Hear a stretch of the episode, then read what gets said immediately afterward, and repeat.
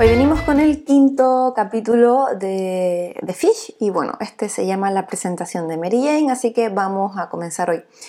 Hoy, hoy hablaremos de un tema importante Hace dos semanas el vicepresidente de la empresa asistió a una conferencia y volvió convencido de que Fish Guarantee necesita una inyección de energía y entusiasmo. Volvió convencido de que la energía y el entusiasmo son las claves para mejorar la productividad, reclutar personal con éxito, conservarlo a largo plazo, prestar un buen servicio al cliente y desarrollar muchas cualidades más que se necesitan para competir en un negocio en continua transformación convocó una reunión de jefes de departamento y en esa reunión se refirió a la tercera planta como un vertedero de energía tóxica. ¿Habéis oído bien? Dijo que nuestra planta era un vertedero de energía tóxica y dijo que había que depurarlo. Mary Jane miró las expresiones de sobresalto. El primer comentario vino de Adam, un empleado que llevaba mucho tiempo trabajando. Hmm. Me gustaría ver cómo lo harían ellos el trabajo más aburrido de la Tierra. Luego intervino uno de los empleados con menos energía. ¿Qué importa la energía? El trabajo se hace, ¿no? Nadie impugnó la acusación de que la energía era tóxica. Mary Jane prosiguió.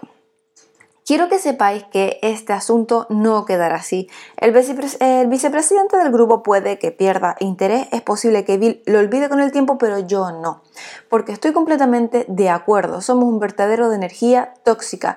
Otros departamentos de la empresa detestan tener tratos con nosotros. También nos llaman el hoyo. Hacen bromas sobre nosotros durante la comida. Se ríen de nosotros en los pasillos. Y tienen razón. Caramba, a muchos de ellos les fastidia venir aquí y, a y hasta nosotros lo llamamos el pozo. Creo que podemos y debemos cambiar. Y quiero que sepan el por qué. Las expresiones de sobresalto fueron reemplazadas por expresiones de asombro. El silencio era absoluto. Ya conocéis mi historia, que Dan y yo vinimos a esta ciudad con esperanza, sueños, dos niños pequeños, que la muerte repentina de Dan me dejó sola, que el seguro de Dan no cubría mucho de los grandes gastos, que me encontré en una situación económica muy difícil. Lo que quizás no sepáis es que ¿Cómo me ha afectado todo eso? Algunos de vosotros sois padres separados, bueno, y sabéis lo que estoy hablando. Necesitaba este trabajo y perdí la confianza en mí, me dejé llevar, sin hacer nunca nada que pudiera amenazar mi seguridad. Tiene gracia que ahora mi seguridad sea, mm, se vea de nuevo amenazada y esta vez por seguir la corriente. Pues bien, eso se acabó. La cuestión es muy simple. Sigo necesitando este trabajo, pero no quiero pasar lo que me queda de vida eh, laboral trabajando en un vertedero de energía tóxica. Dan me enseñó una lección que había olvidado y es que la vida es demasiado valiosa para desperdiciarla hasta la jubilación. Sencillamente pasamos demasiadas horas en el trabajo para malgastarlas de esta manera. Yo creo que podemos hacer de este lugar un sitio mejor para trabajar.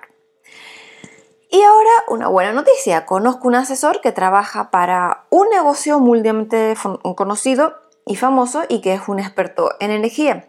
Ya le conoceréis, hoy pondré en práctica su primer consejo que es elegimos nuestra actitud. Mary Jane siguió explicando en qué consistía el concepto de elegir la propia actitud y después preguntó si habían duda. Steve levantó la mano y Mary Jane le hizo un gesto y Steve empezó a hablar. Imaginemos que estoy al volante de mi coche y un idiota se me cruza de repente. Eso hace que me enfade y que toque el claxon o le haga un gesto. Ya saben a qué me refiero. ¿Dónde está la lección ahí? Es culpa suya, no tengo lección. Permíteme que te haga una pregunta, Steve. Si, si estuvieras en un barrio peligroso de la ciudad, ¿harías el gesto? Steve sonrió. No, ni hablar, sería ganas de buscarme problemas. Quieres decir que puedes elegir tu actitud en, un barrio peligroso, pero no tienes elección en un barrio presidencial. Comprendido, Mary Jane, me, ha quedado claro. No podías haber escogido una pregunta mejor, Steve. No podemos controlar cómo conducen los demás, pero sí podemos elegir cómo vamos a responder nosotros.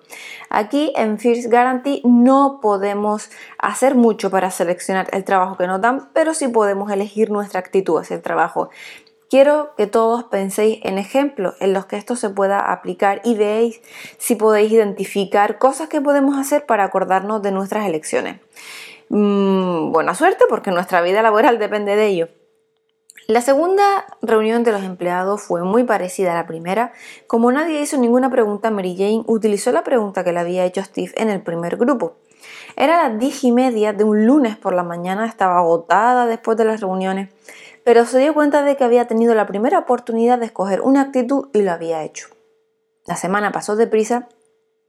Decidió pasear por la oficina todos los días y hablar con la gente de la idea de elegir la actitud. Cuando vio a Steve, este le dijo, caray, me crucificaste en la reunión. Espero no haberte puesto en una situación embarazosa. Mary Jane, me hiciste un gran favor. Últimamente en mi vida ha sido un continuo reaccionar. Me has recordado que tengo más importantes decisiones que tomar y que puedo hacerlo con un poco de autocontrol y coraje. ¿Coraje?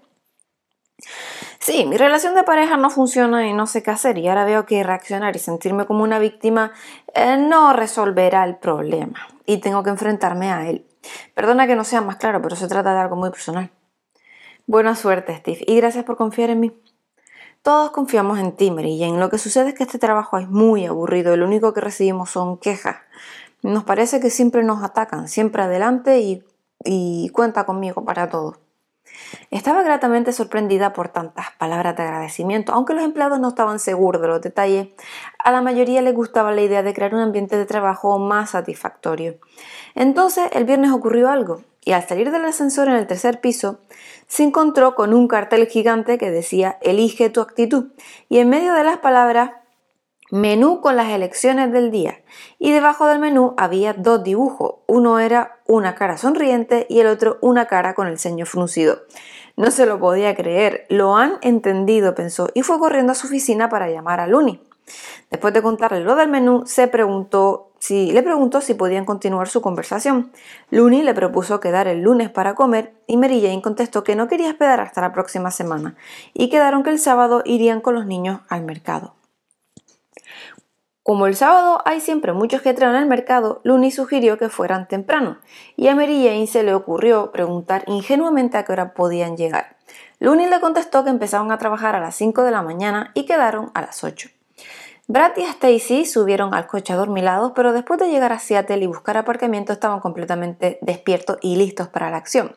No paraban de preguntar de dónde sacan el pescado, son peces grandes, hay tiburones, habrá más niños allí. Mientras los tres caminaban hacia Pike Place, a Mary Jane le llamó la atención el silencio y la calma que había y enseguida reconoció a Luni, que estaba de pie delante del puesto.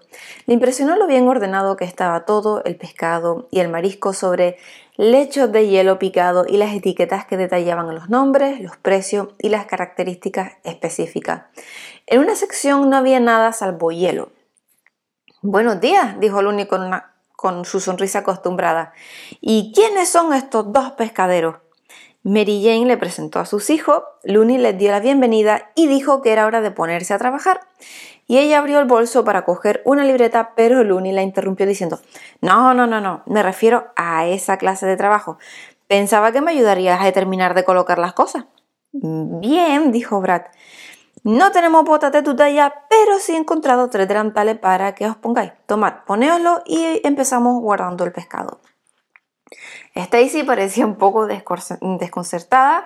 Mary Jane le dio un rápido abrazo y Looney se llevó a Brad a la trastienda para enseñarle el frigorífico donde guardaban el pescado. Mientras Mary Jane entretenía a Stacy paseándola entre los puestos. Y 15 minutos después, Looney y Brad volvieron empujando un carrito lleno de pescado. Para ser exactos, Looney empujaba el carro y Brad iba montado en el borde con los pies colgando y casi rozando el suelo. Jugar. Mamá, mamá, no te lo imaginas, hay como un millón de peces. ¿A qué sí, Luni? Y yo también he ayudado.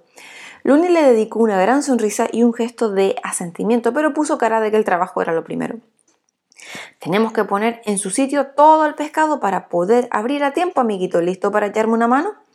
Brad lo estaba pasando de maravilla, ayudó a Luni a coger un atún que Luni puso en el hielo al lado de otros pescados colocados en fila y el atún era casi tan grande como Brad, y Mary Jane lamentó no haber traído la cámara.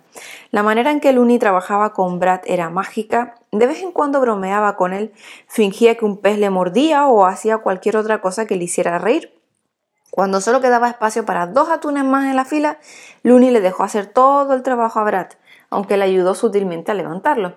Si le hubieran preguntado a Brad quién era su héroe en aquel momento, habría contestado que Looney. Bueno, ahora le toca empezar a trabajar a tu mamá. Saca la libreta Mary Jane y Brad te explicará cuál es el segundo ingrediente de un lugar de trabajo lleno de energía. Brad, Pues claro, el segundo ingrediente seleccionado por un grupo de pescaderos que eligen su actitud es algo que todos los niños saben hacer.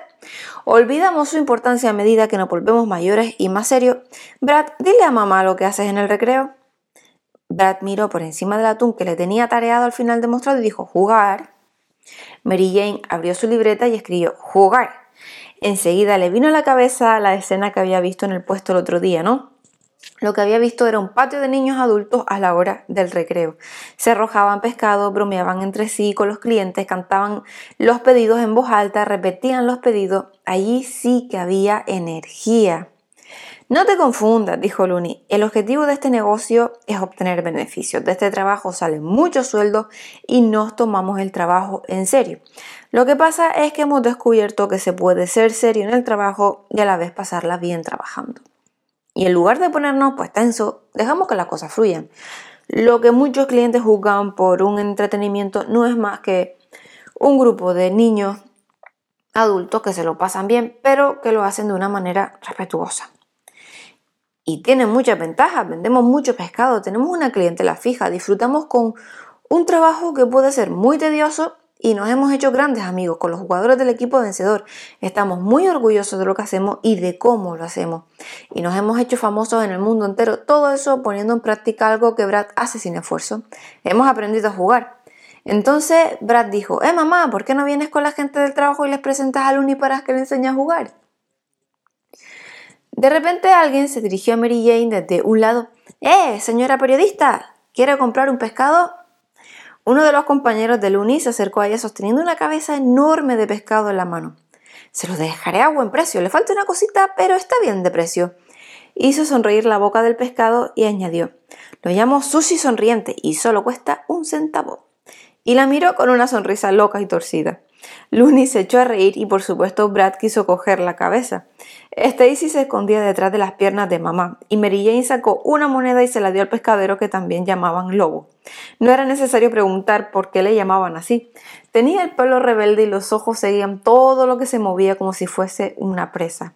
No obstante, no había duda de que este lobo estaba domesticado y si es que eso es posible, tenía un aire definitivamente protector. Lobo puso el sushi sonriente en una bolsa y se lo dio a Brad, que estaba feliz. La tímida Stacy abrió la boca por primera vez en toda la mañana y dijo que ella también quería uno. Y el lobo fue a buscar dos más. Ahora tenían un sushi sonriente. Looney dijo, gracias lobo, nos ha enseñado el tercer ingrediente para crear un mercado mundialmente famoso con altas dosis de energía. ¿Ah, sí? Piensa las dos veces anteriores que has estado aquí, Mary Jane. ¿Qué fue lo que más te llamó la atención? Recuerdo una joven pelirroja que debía tener 20 años. Se puso de pie encima de una plataforma e intentó coger un pez. Y como es lógico, era un poco escurridizo y se le escaparon dos, pero se lo pasó bomba. ¿Por qué te resulta tan memorable? Porque estaba tan animada, tan llena de vida, todos los que estamos viéndolo nos identificamos con ella, nos imaginábamos en su lugar. ¿Y qué crees que recordará Brad de hoy? Hacer cosas que hacen los mayores, visitar los frigoríficos de pescado y trabajar contigo. Pues a eso lo llamamos alegrarle el día. Y buscamos las formas posibles de agradarle el día a alguien. Nuestra manera desenfadada de trabajar nos permite encontrar formas creativas de entrar en contacto con nuestros clientes. Esa es la palabra clave, entrar en contacto. En lugar de mantener una distancia con nuestros clientes, buscamos maneras corteses de incluirlo en nuestra diversión. Respetuosamente, cuando lo conseguimos, les alegramos el día. Mary Jane abrió su libreta de nuevo y, escribió, alegrarles el día, tener la cabeza llena de ideas. Motivan a la gente y la invitan a pasarla bien, a los clientes les gusta ser parte de la diversión y los recuerdos creados aquí causarán sonrisa y generarán buenas historias después. Implicar a otros y trabajar para que lo pasen bien hace que la atención se dirija hacia el cliente. Es una gran psicología. Centrar la atención en que los demás estén bien, crean un flujo constante de sentimientos positivos. Hola, ¿aún estás ahí? Looney, Brad y Stacy la estaban mirando. Eh, lo siento, me he quedado pensando en lo potente que es ese ingrediente. Espero encontrar la manera de alegrarles el día en First Guarantee.